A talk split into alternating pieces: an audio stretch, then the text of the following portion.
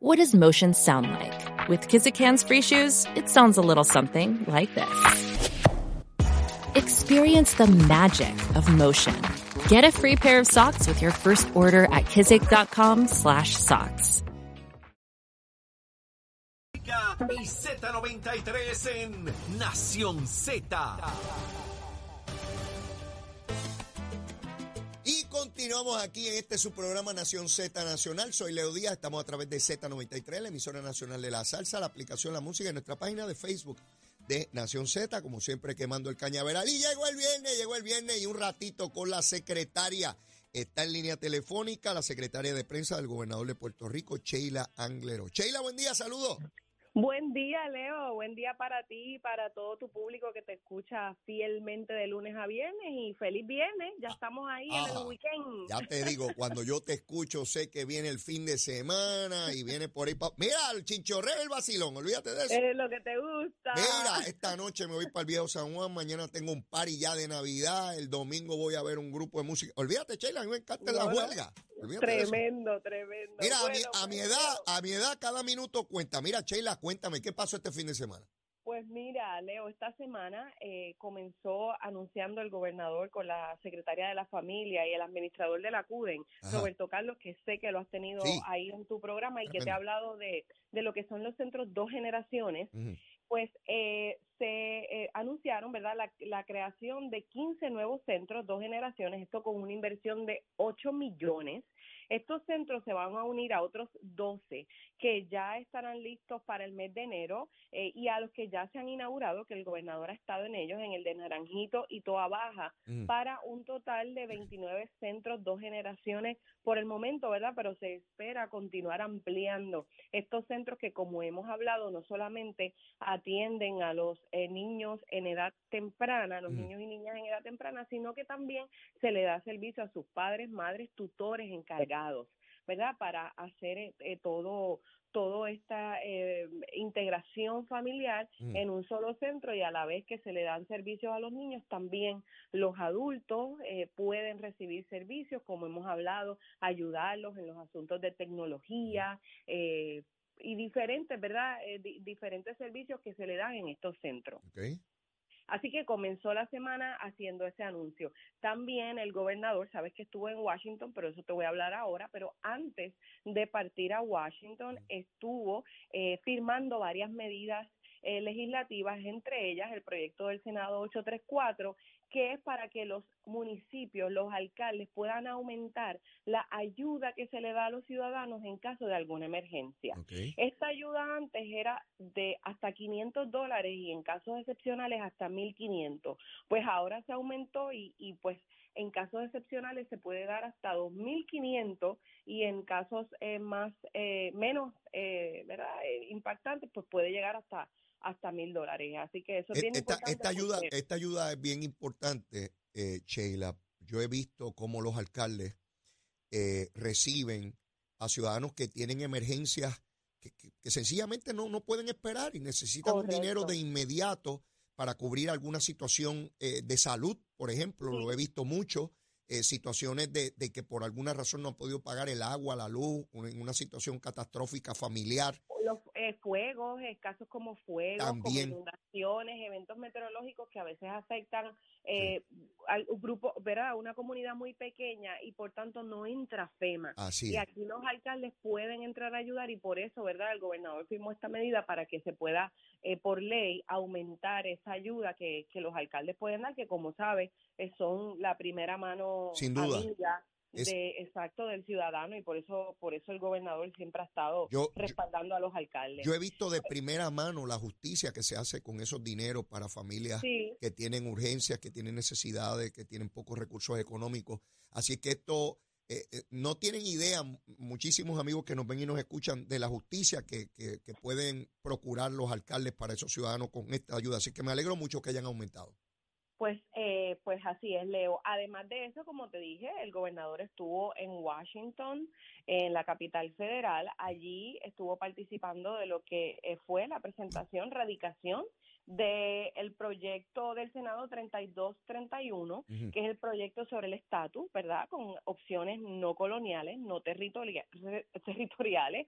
Eh, proyecto el gobernador y a través de, también de su equipo en Prafa estuvo trabajándolo fuertemente y logró un histórico respaldo, Leo, de 21 senadores federales. Así es. Eh, así que es la primera vez que se presenta un proyecto que se radica con este apoyo tan grande de senadores federales. El, el, el colega, ex colega, amigo del gobernador, el senador Martin Henry, fue quien propulsó esta medida en el Senado junto a otros senadores, eh, estuvieron participando también de la conferencia de prensa, eh, mucho apoyo a lo que es la igualdad para todos los ciudadanos americanos que viven en Puerto Rico, así que el gobernador estuvo trabajando esto y como ha dicho, va a continuar dando todo su mayor esfuerzo para que por fin en el Congreso eh, se escuche la voluntad de los puertorriqueños eh, que ya han decidido en varias ocasiones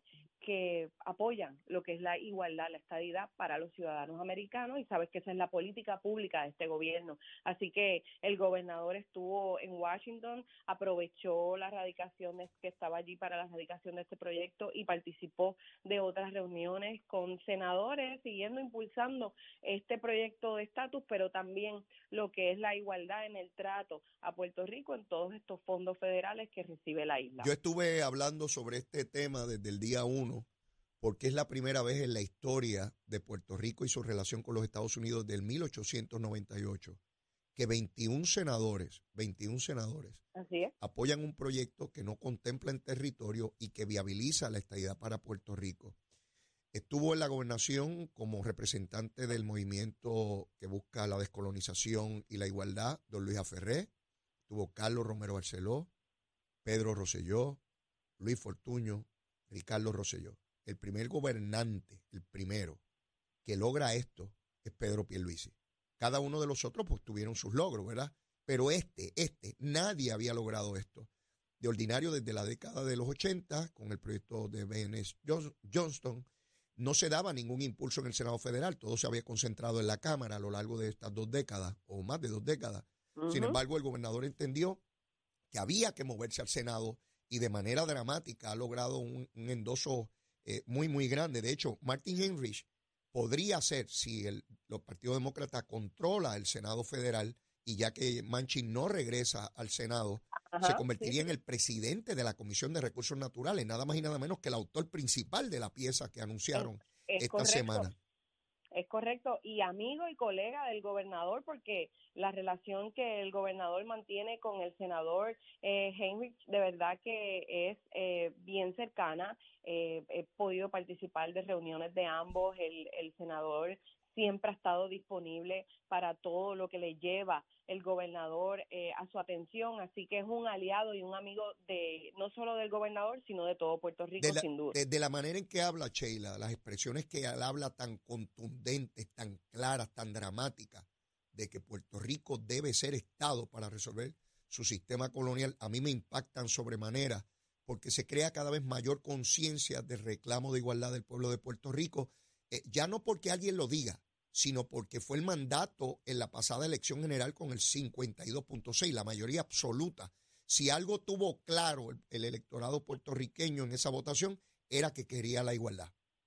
Definitivamente, y Leo, importante, eso que mencionas de sobre la manera contundente en la que hablaron allí, eh, no solo el senador, sino otros congresistas que estuvieron en esa conferencia de prensa.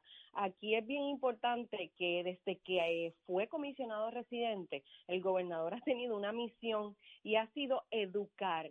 ¿verdad? Cuando él eh, habla en el Congreso, él educa a, a, los congresistas de la Cámara, a los senadores del Senado Federal sobre lo, sobre lo que es Puerto Rico, la necesidad de que los ciudadanos americanos en la isla tengan ese trato igual que, que solo, ¿verdad? Les puede dar la estadidad. Así que, y eso ha sido bien importante en que esas filas demócratas, que sabemos que es el partido que respalda el gobernador, mm. en esas filas demócratas, tanto en Cámara como en Senado, porque sabes que eh, también se había aprobado un proyecto en la Cámara con una mayoría eh, de, de, los congresistas eh, demócratas. Así que eso ha sido bien importante para ese apoyo que se le ha dado a estos proyectos para descolonizar, para que para que haya eh, opciones no coloniales en ese proyecto de estatus.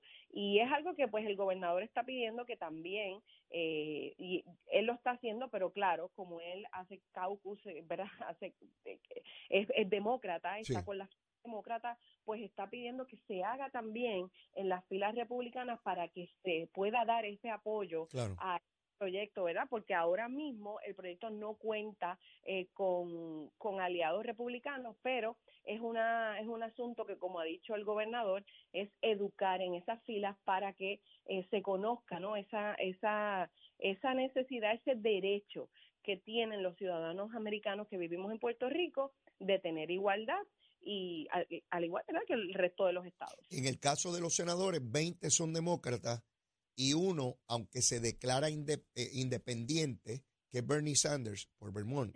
Eh, eh, todos sabemos que fue candidato a la presidencia por el Partido Demócrata, así que son básicamente 21 senadores demócratas y ni un senador republicano. Exactamente, pero pero el gobernador va a seguir trabajándolo, no solo en, en las filas demócratas, sino también en el Partido Republicano. O sea, el gobernador va a seguir trabajando esto para que definitivamente eh, sigan uniéndose más apoyo a esta medida en el Senado, pero un gran logro para Puerto Rico. Sin duda. Seguir moviendo ese tema del estatus en la capital federal. Así que Leo, en otros temas, el turismo, el turismo, es increíble lo que está pasando con el turismo en Puerto Rico, sigue dando de qué hablar. Eh, entre julio y septiembre de este año, los ingresos de los hoteles y alquileres a corto plazo ascendieron a 425 millones. Esto, Leo, representa un aumento de 12.6% comparado con el año pasado. Hasta septiembre, la demanda de las estadías fue de un 10% por encima eh, de, del año anterior. Mm. Así que eh, eh, de hecho, eh, hay la firma eh, Forward Keys, que agrupa información de líneas aéreas, publicó también que la cantidad de pasajes comprados por pasajeros que desean visitar la isla aumentó durante el último cuatrimestre del 2023 en un 25%. Eh, de hecho, ya eh, se rompió el récord en el aeropuerto, que esto lo hemos hablado, sí, mismo sí, En octubre llegaron a Puerto Rico más de 427 mil personas. Esto significa que más de 5 millones eh, ya han eh, llegado al aeropuerto en el 2023 y el 2023 no se ha acabado. Todo eso son, Sheila, todo eso son indicadores económicos.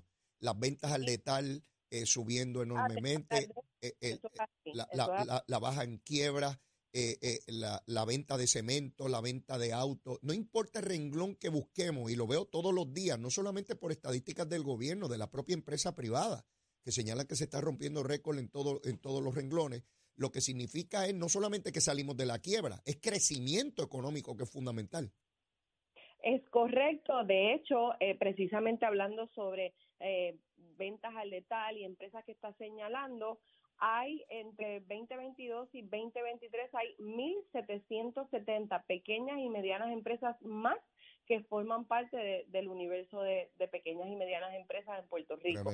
Eh, así que, pues obviamente, como, como señalas, números bien alentadores, el desempleo más bajo en la historia, la participación laboral continúa aumentando eh, y todo eso, pues son indicadores económicos de que hay un crecimiento sostenido, ¿verdad?, en estos tres años de administración y, y es importante porque eso se ve, se ha visto reflejado como, como pudiste observar en recientes encuestas, el optimismo, ¿no? Que, que ya la gente está reflejando. Fíjate, fíjate, fíjate cómo hay una correlación, ahora que señalas eso eh, del optimismo que señalan encuestas que en el pueblo de Puerto Rico, cómo hay una correlación entre desarrollo económico y optimismo de lo que va a obtener el pueblo de Puerto Rico, de, de cómo se ven bien las cosas, de cómo va caminando bien las cosas. De hecho, eh, el expresidente del Senado, Eduardo Batia, escribe una columna hoy en el periódico Nuevo Día haciendo un señalamiento extraordinario de, la estabilidad que Pedro Pierluisi le ha dado de la economía, de, cómo ha procurado el crecimiento. Señalaba esto mismo, eh, eh, desarrollo económico superando, superado por décadas, el desempleo más bajo en la historia, Eh, los invito a que lean la columna de, de, Eduardo Batia porque hace un reconocimiento claro al desarrollo económico que, que está surgiendo y desarrollando el gobernador. Sí, importante, ¿verdad? Que, que es una columna que viene de una persona que sabemos que no es afín en términos políticos, si, vamos a estar en ese sentido con el gobernador, pero que está viendo, ¿no? Desde, desde otro ángulo lo que está pasando en Puerto Rico y es o sea, es que es innegable porque, como ha dicho el propio gobernador, las, las estadísticas, los hechos están ahí, no, no se pueden refutar porque es una realidad que, que está ahí. En cuanto a también lo que es la seguridad, Leo, un 20% en, eh, en reducción en cuanto a lo que es la criminalidad, el, el plan anticrimen de la policía está activa, o sea que aquí son varios asuntos que se están trabajando, ¿verdad? la economía es parte fundamental de lo que de lo que da esa estabilidad, pero también sabemos que hay otros eh, otras iniciativas del gobierno en seguridad, en reconstrucción social, lo que es en la parte educativa también que se está descentralizando eh, el departamento de educación, pues son todas iniciativas que está fomentando el gobierno, ¿verdad? El liderado por el gobernador Pedro Pierluisi para que integralmente pues lleven a Puerto Rico y continúe Puerto Rico en ese camino de la estabilidad y el progreso que pues que todos en Puerto Rico merecen. Y ya tú sabes lo que te voy a preguntar ahora, ¿verdad? Ah, sí, yo sé. ¿Eh? ¿Qué hay? ¿Qué hay? Cuéntame, la semana que viene, cuéntame. La semana que viene tenemos buenas noticias para las Islas Nenas, Vieques y Culebra. Ah, sí. A dejar ahí, pero sí, muy buenas noticias para Vieques y para Culebra. Sé, yo sé que ya empezaron a llegar los materiales para la construcción del hospital de Vieques, a eso le estoy dando seguimiento, pero incluiste a Vieques y Culebra, dijiste que son las dos Así es que voy, voy, a estar atento a ver qué hay ahí para Vieques y Culebra, nuestros buenos hermanos de Vieques y Culebra. Ya hablaremos de eso el viernes, día en el que también me vas a felicitar porque ya la semana que viene estoy de cumpleaños, Leo. ¡Oh! tremendo, tremendo. Bueno, como que la semana que viene ya yo te empiezo a felicitar. Muy bien. Seguro que sí. Seguro porque que es el lunes, estamos más cerca hoy que el otro viernes. Ah, mira para allá, este lunes, este lunes. Mire, para, para, para que estén claros, Sheila puede ser hija mía, ¿sabes? Yo le tengo un cariño entrañable porque es un ser humano excepcional, brillante, una mujer con una voluntad increíble y su carácter, eh, una mujer íntegra. Eh, Sheila, te quiero un montón, te respeto un montón, mucha vida, salud, felicidad y que el gobernador no te ponga a trabajar tanto 24/7, que eso es una cosa. Yo peleo con eso, pero bueno, allá tú, allá tú. Eso, está difícil. Gracias. Que Dios te bendiga, cuídate mucho. Saludos a todos, buen fin de semana. Ahí está, ahí está Sheila Angleró, secretaria de prensa del gobernador, que está de cumpleaños, está de cumpleaños, ya debe empezar por ahí para abajo a, celebrar como tiene que ser. Mire, ya mismo llega por ahí la licenciada Ana Quintero, que está con nosotros todos los viernes, y debemos tener una llamada telefónica con Gabriel Rodríguez Aguiló, porque quiero que nos dé detalles, de, porque él estaba allí, él estaba en esa conferencia de prensa con el gobernador y los senadores federales en este proyecto tan importante para la descolonización y la igualdad del pueblo de Puerto Rico. Eso es ya mismo en Z93. Llévatela, chamo. Únicos enviándote gratis la licencia del auto. Al renovar tu marbete, escoge ASC. Buenos días Puerto Rico, soy Emanuel Pacheco Rivera con el informe sobre el tránsito. A esta hora de la mañana continúa el tapón en la gran mayoría de las carreteras principales del área metropolitana, como es el caso de la autopista José de Diego desde el área de Bucanán hasta la salida hacia el Expreso a las Américas y la carretera número 2 en el cruce de la Virgencita y en Candelaria en Toa Baja y más adelante entre Santa Rosa y Caparra. También algunos tramos de la PR5, la 167 y la 199 en Bayamón y la avenida Lomas Verdes entre la American Military Academy y la avenida Ramírez de Arellano.